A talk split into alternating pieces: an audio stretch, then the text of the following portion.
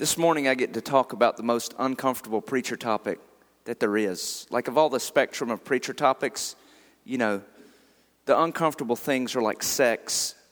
The Song of Solomon talks about it, but preachers rarely ever do. And then you have hell. And then somewhere in that list is money. No one likes when the preacher talks about money. But the thing is, Jesus talked about money a lot pretty much as much as he talked about heaven and hell, he talked about money because Jesus knew one thing. He knew that the way we operate with money represented the condition of our heart. And so when he talked to the Pharisees or when he talked to the tax collectors, he says, Listen, what you do with money is representation of what you do with your heart. I heard a story about a farmer several hundred years ago who lived in India and he had a nice farm, lots of acres of land. Uh, he had animals to tend his farm. He had plenty of food for his family. He had, uh, uh, you know, children, and, and he had a nice house. I mean, I mean, by, by that time standards, this man was rich. Until a traveler came along one day as explaining that over in Africa, people were discovering diamonds and, and getting filthy rich. So, this farmer in India, he sold all of his land and property to finance an expedition to go to Africa and look for diamonds. He sold all of his land and property and he let his family live with one of his neighbors and left his family to go on an expedition. And after all these years of looking for diamonds and after all his money was spent, he stood atop of a bridge, realizing he'd lost everything in his life and never replaced it. And he, he threw himself over that bridge and ended his life. Meanwhile, a man who bought his property was out taking some animals down to the stream to get them some water. And his foot stumbled upon a large rock. He thought it was rather unique, so he picked it up and brought it home, placed it on his mantle inside. One day, a friend was over who was a, a, a traveled and intellectual man and told the man who bought the farm, he said, This is one of the largest diamonds I've ever seen in my entire life. Now, this man just thought it was a pretty rock from the creek, you know? It turns out that the man who bought his farm found out that his land set atop the Golconda diamond mine in India, one of the largest ever discovered in the world. All along, the farmer who sold his land had acres and acres of blessings right beneath his feet. But he was searching for something that never could be found. You see, a lot of us would love to have a different lifestyle. We would love to have different financial condition, but all along, God has already given us unlimited blessings right where we stand. I want us to turn to the book of First Corinthians, chapter 16, this morning. And I've titled this message, Unlimited Blessings. What the New Testament says about giving. Now, I want to go ahead and tell you up front half of you guys ain't going to agree with me today. That's all right. I'm used to it by now. Y'all are going to send me an onslaught of emails on Monday text messages, I'm gonna have meetings with people, on and on and on. But here's what I want you to see I want you to see that I'm not giving you a preacher's opinion, I'm giving you what the New Testament says, I'm giving you what the Bible says. And so the subtitle of my message is What the New Testament Says About Money and Giving. In 1 Corinthians 16, I'm in 1 Chronicles. Let me turn over to 1 Corinthians. 1 Corinthians 16, let's look at verse 1. It says, Now concerning the collection for the saints, as I have given orders to the churches of Galatia, so you must do also. On the first day of the week, let each one of you lay something aside, storing up as he may prosper, that there be no collections when I come. And when I come, Whomever you approve by your letters, I will send to bear your gift to Jerusalem. But if it is fitting that I go also, they will go with me. Once again, I want to read verse 2. on the first day of the week, letting each one of you lay something aside, storing up as he may prosper. My first point about what the New Testament says about giving is that if you make more, you should give more. I want us to know that from the period between the Old Testament and the New Testament, the Christians were trying to figure out how the system of offerings and how the system with giving would work in a context where there was no longer a functional temple for the offerings to be received. Now, in the Old Testament, the command to give 10% of your harvest was directed to farmers. It was not directed to bankers. It was not directed to um, um, politicians. It was not directed to lawyers. It was a command to give 10% of your harvest and the first of animals because Jerusalem was an agrarian society. And praise God, it worked very well. There was never a command on Jerusalem that they were to give something every week. Never was the Jews thought that every week I had to bring 10%. You see what I'm saying? When you harvest corn, you don't harvest corn 52 weeks a year. You don't harvest corn 12 times a year. If you do well, you're going to harvest corn at one big time a year. And when you harvest corn at one big time a year, you take one you take 10% of that harvest. So now let's fast forward to the New Testament. Now in the New Testament, first of all, many uh, uh, um, Christians aren't farmers. They are, you know, fishermen. They are carpenters. I don't know about you, but I would not want to bring 10% of the fish up to the temple. Man, that'd be smelly and stinky by the time you got there. That was a long day's walk. And also in the New Testament, the Christians weren't operating in the context of the temple. They weren't meeting in the temple. They weren't going to the temple. They weren't even taking their offerings to the temple. Matter of fact, they had nowhere to take their offerings.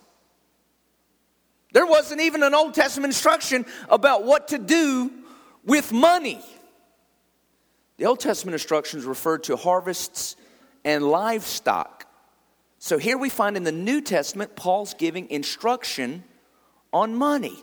This is something significant. We should take note about this. And he says each person should lay something aside as he has prospered. The NIV says set aside of sum of money in keeping with your income. So let me tell you, if someone's a widow who's on a fixed income, who's barely making their mortgage payment, that widow doesn't have to give 10%. Now, y'all might disagree with me, but let me tell you, the purpose of the church in the New Testament was not so the widows would fund it, but so the church would take care of the widows. All right, the purpose of giving wasn't so every single person gave 10%. It was so that the ones who were in need could be helped and the ones who had could be the helpers. So he's saying, listen, if you're, if you're struggling financially, then give what you can. There was not a percentage in the New Testament that was attached towards your offerings. But he also said this in keeping with your income, if you make a lot, you should give a lot. You see, you see, now, now, now here's the fun thing about, okay, if, if we're going to carry over an, an agrarian system into the New Testament, then, then hey, hey, 10% is 10%, whether I make, you know, 10,000 or 100,000 or a million. And that's good for a rich person because basically you're giving the same thing. I mean, if I'm living on 25,000 and giving 10%, then whenever I'm living on 250,000, let me tell you that 25,000 don't hurt. You see what I'm saying? And be honest with you, that's not a sacrifice. when a rich person gives 10%, it is not a sacrifice. It's simply, it's like church taxes. You see what I'm saying? Like the government. Oh, it's just automatic withdrawal. But this is not what Paul is saying. He says, listen, if God has blessed you, be a blessing to somebody. Bless the kingdom. Because there was no structure for Paul to get paid. Paul didn't have the, the Southern Baptist Convention. Uh, matter of fact, I don't even get paid through the Southern Baptist Convention, so that doesn't even matter. Paul didn't have any of that stuff. He says, listen, there's people out there doing the ministry, there's churches, there's apostles in Jerusalem, and here's the plan. Here's the plan let each person give according to how they've been blessed. You know, I was recently reading a study in Philanthropy magazine, and it found that people do not give in accordance with their income. What they found is that middle class families give more of a percentage than upper class individuals. Families with a combined household income of fifty to seventy-five thousand dollars gave seven point six of their income to charity, while those who made over a hundred thousand gave four point two percent. What studies have shown is that the more people make, actually, the less they give. This is opposite of the New Testament context. In a New Testament context, the more God has blessed you, the more we should be able to give. Most of us here qualify as rich by the world's standards. If we looked at one third of the world, one third of the world, roughly 2 billion people, lives on $2 a day. Another one third lives on $1 a day. The average Haitian lives on less than $1 a day.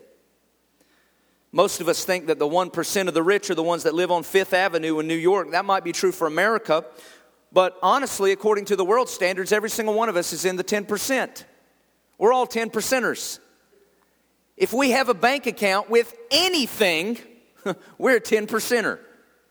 You're doing better than the average African, the average Indian, the average Haitian, the average uh, uh, uh, Chinaman who farms rice paddies just so he can feed his family. We're doing better, amen? I mean, I'm glad to be here, aren't you? I can go right now to McDonald's and get a, a, a you know, big old fry and a, a Coke Zero. It's not necessarily beneficial, but I can if I want to. you know, I wish all of us could take a trip to Haiti because to the Haitians, you're like Bill Gates. I mean, literally, we're like superstars to the Haitian people. and all we come down there is like with book bags and shoes. Man, they're like, You got shoes? That's awesome. You know? A few weeks ago, my wife and I had the privilege of sitting down to go over the budget this year. And we talked about what are our financial goals for the year. I had one goal and that was for our family to give more to the church. Now, that was not precipitated by an income increase. I did not give because my income got uh, became bigger, but simply because I want to give more to the Lord. And therefore, if I have to cut other things out, we've already cut out cable te- television, we cut out gym membership, all those things so that, so that the Lord can receive more for His work. What happens is once you set your goal for giving to the church first, once that becomes your priority, then everything else will fall around it. Amen?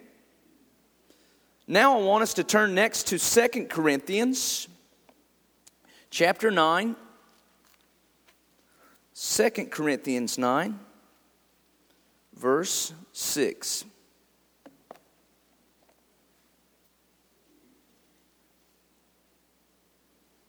Apostle Paul, again talking to the church in Corinth, says this But this I say, he who sows sparingly will also reap sparingly, and he who sows bountifully will also reach bountifully. So let each one give as he purposes in his heart, not grudgingly or of necessity, for God loves a cheerful giver. And God is able to make all grace abound towards you, that you, always having all sufficiency in all things, may have an abundance for every good work. You know what the New Testament tells us? There's not a requirement placed on your giving. Paul never tells the church what percentage they should give. He never says you should give this percent. He says, give what you want to give. You see, we ask the question, how much should I give? But the question is, how much do you want to? You see, if we're looking for law, we're not looking for the new covenant reality that we have freedom in worship. We're still trying to bind our new covenant freedom under old covenant reg, uh, uh, regulation. And so in the New Testament, there, there's not an amount, there's not a percentage. It simply says, How much do you want to give? I remember one time I sat down with Bella and I gave her $3 for allowance for a week. It's just kind of an illustration. I said, Bella, how much do you want to give to the black pot? She said, All of it. Thought that was a pretty good idea. What a, what a great way for a little child to celebrate. Hey, this is what I got, this is what I want to give. Nowhere in the New Testament, under the New Covenant, are we given an instruction on how much. We're not given an amount, but an attitude. And the attitude is cheerfully give. If we can give $2, cheerfully give it. If we can give $2,000, cheerfully give 2000 in 1731, there was a young preacher who was entering the ministry in England. He made a salary of about 30 pounds a year. That was roughly equivalent to about $27,000. At this time, he was not even able to meet the basic uh, uh, needs of his income. He couldn't give 10%, nor that he wanted to, but he had to live on, on 28 pounds out of that 30, so he could only give two, two pounds, which is around 8%. But he lived on 28 pounds, and within a few, few years, his income had doubled to 60 pounds, roughly about 50,000 a year. Probably at that time, the average working salary, 60 pounds of a man in England. But the thing is, he still lived on 28 pounds. So now he was giving 32 pounds to the church. Within a few years, he began writing books, and the proceeds from his book sales increased his annual salary to 120 pounds, roughly $100,000. Now, that's not an astronomical for, for people in our, our, our community. But the thing is, he was still living on 28 pounds and giving the rest to the Lord. During his ministry, his salary literally increased over tenfold. And by the end of his ministry, he was making 1,400 pounds a year. That's roughly equivalent to $1 million a year. But do you know how much he needed to live on? 28 pounds. Actually, the English government thought that he, he must have been evading the tax purposes or that he would have had some, some special silverware that should have been taxed. The English actually taxed how much silverware you had. That's why we left and came over here, amen. So they went to his house and found out that all he had was two silver spoons. he said, I have two silver spoons and nothing in my pocket. It's all given away. This guy was named John Wesley. And when he died, all he had was his books and two silver spoons. John Wesley is famous for being a reverse tither. He lived on less than 10% and gave away the rest. Before he died, he's quoted as saying, Having first gained all you can, and secondly, saved all you can, then give all you can. He's living proof of that. And Paul tells us here in 2 Corinthians that each of us should give what we've decided to give. And that means there should be a decision. And so I want to talk to the men of the church for a moment. That men in your home you should be involved in this process of leadership. Maybe your wife takes care of the bills and the budget, and that's fine. But when it comes to giving to the church, men should be spiritual leaders. If your family gives with a check, then men should give with a check. If you end up giving online, then men, I hope you would go online. If you give with your phone, men, I hope you would give with your phone. We are charged with leading the spiritual direction of our family, and our offerings are a testimony to the joy of our salvation. Our children should know that, that we as men don't, don't shirk back from the spiritual duties when it comes to one of the most important things, which is what we do with our finances. Our children should see that men are taking the lead in that area as well. The last thing I want us to know comes from the book of Philippians a few books over in the New Testament. Turn, if you will, to Philippians chapter 4.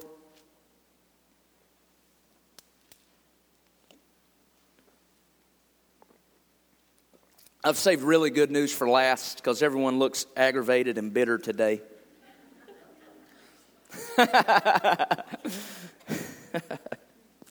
Let me tell you, if I die tomorrow, you still better give to the Lord. All right? I don't care if you leave churches, you get mad because I wore a Superman belt buckle last week. You don't think a preacher should do that? You go to another church, you better give there. Because the world needs Christians, the world needs the gospel. Philippians chapter 4. We're going to begin today in verse 15. Now, you Philippians know also that in the beginning of the gospel, when I departed from Macedonia, no church shared with me concerning giving and receiving, but you only. For even in Thessalonica, you sent aid once and again for my necessities. Not that I seek the gift, but I seek the fruit that abounds to your account. Indeed, I have all and abound. I am full. Paul's saying, Listen, I don't need any of your giving having received from Epaphroditus the things sent from you, a sweet smelling aroma and an acceptable sacrifice, well pleasing to God. And my God shall supply all your need according to his riches in Christ Jesus by glory. Now, to God our Father be glory forever and ever. Amen. Here's what the last thing I want you to know what you place in God's hands will never be touched by the devil. What you place in God's hand can never be touched by the devil.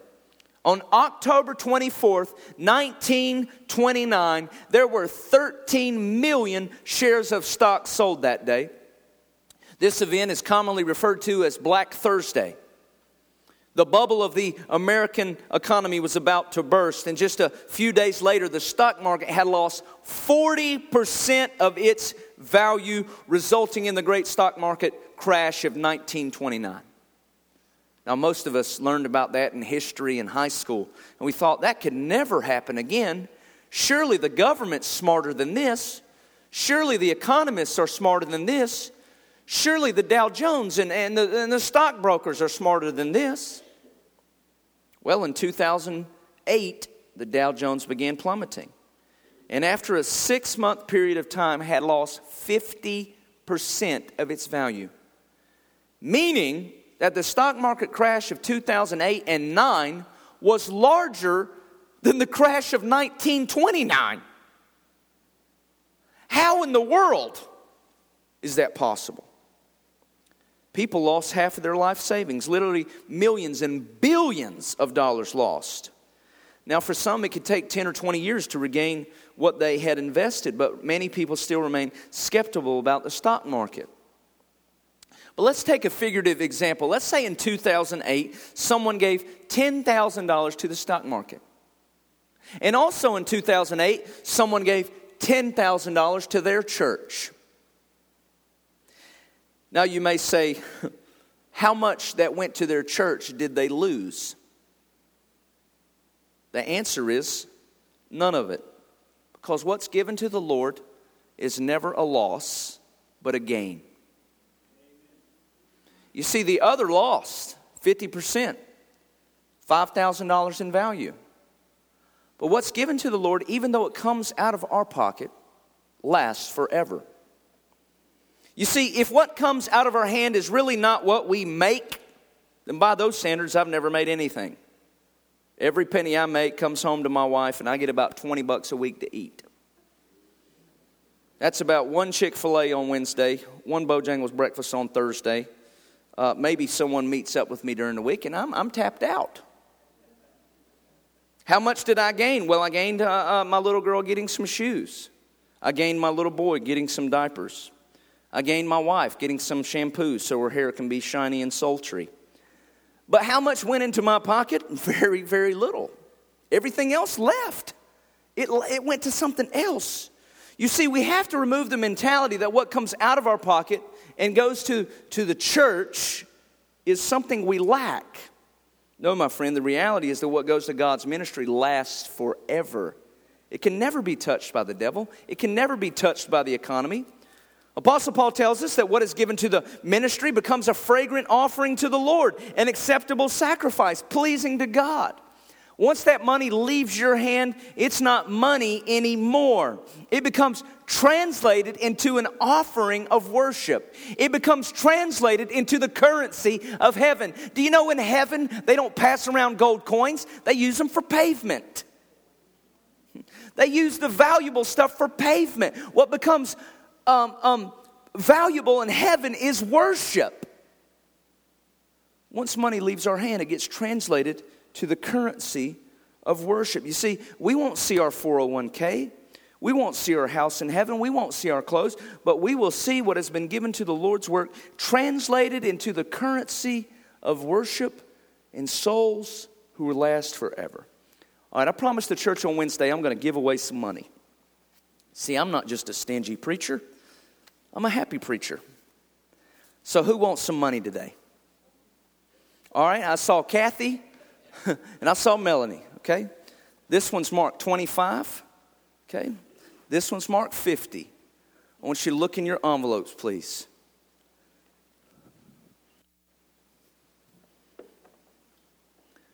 You see money there?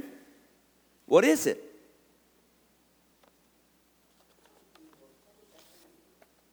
It's Haitian money. I promised I was going to give money out. But you see, this currency is not valuable here. It's only valuable in another place, another country, once it's become translated and used. Folks, you know why the riches of this world become pavement in heaven? Because it's not valuable there.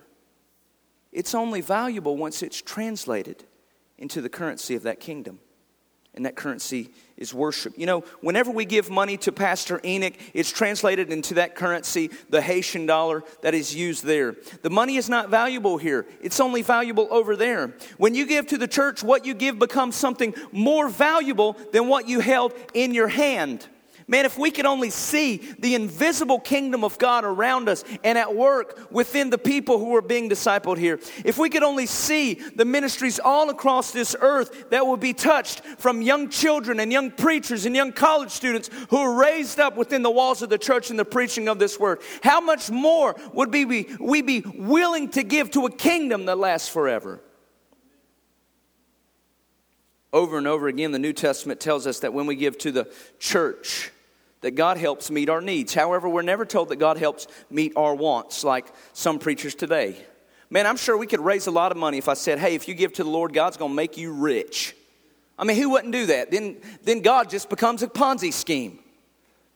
If I'm to give to the Lord just to get rich, then He's simply like my stockbroker. and He doesn't even do very well. But God says, not that He'll make you rich, but He'll meet your needs. He'll meet your needs. The Christian doesn't give to get rich, the Christian gives because he is rich. Riches are a mindset, not a bank account. You see, folks, it don't matter if you have $50, if you have $50,000, those diamonds are already there. And what we bless the Lord with, what we bless the ministry with, you are rich. No matter how much, you are rich. That's what we need to focus on. That when we give, it becomes an accepting sacrifice to God, a thankful act of worship for what He has done in Jesus Christ. Someone asked John Wesley, Why do you give away all your income? And he responded with this story. He said, When he was in school at Oxford, he had saved some money to get some pictures for his wall. One day, while walking to class, he saw a young lady who had a linen shirt without a coat outside it. It was freezing. He reached in his pocket to give her some money, realizing that he had spent his money on decorations for his room. And he thought to himself, You fool, that you have spent your earnings to adorn your walls when you could have adorned the poor. And he resolved that day to live on as little as he could so that he could give all that he could. One of his lasting quotes is this Do all the good you can by all the means you can, in all the ways you can, in all the places you can, at all the times you can, to all the people you can, as long as you ever can. Well, I don't know about you, but I want to give as much as I can, in as many ways as I can, to see it translated into an eternal currency. Let's pray. Father, I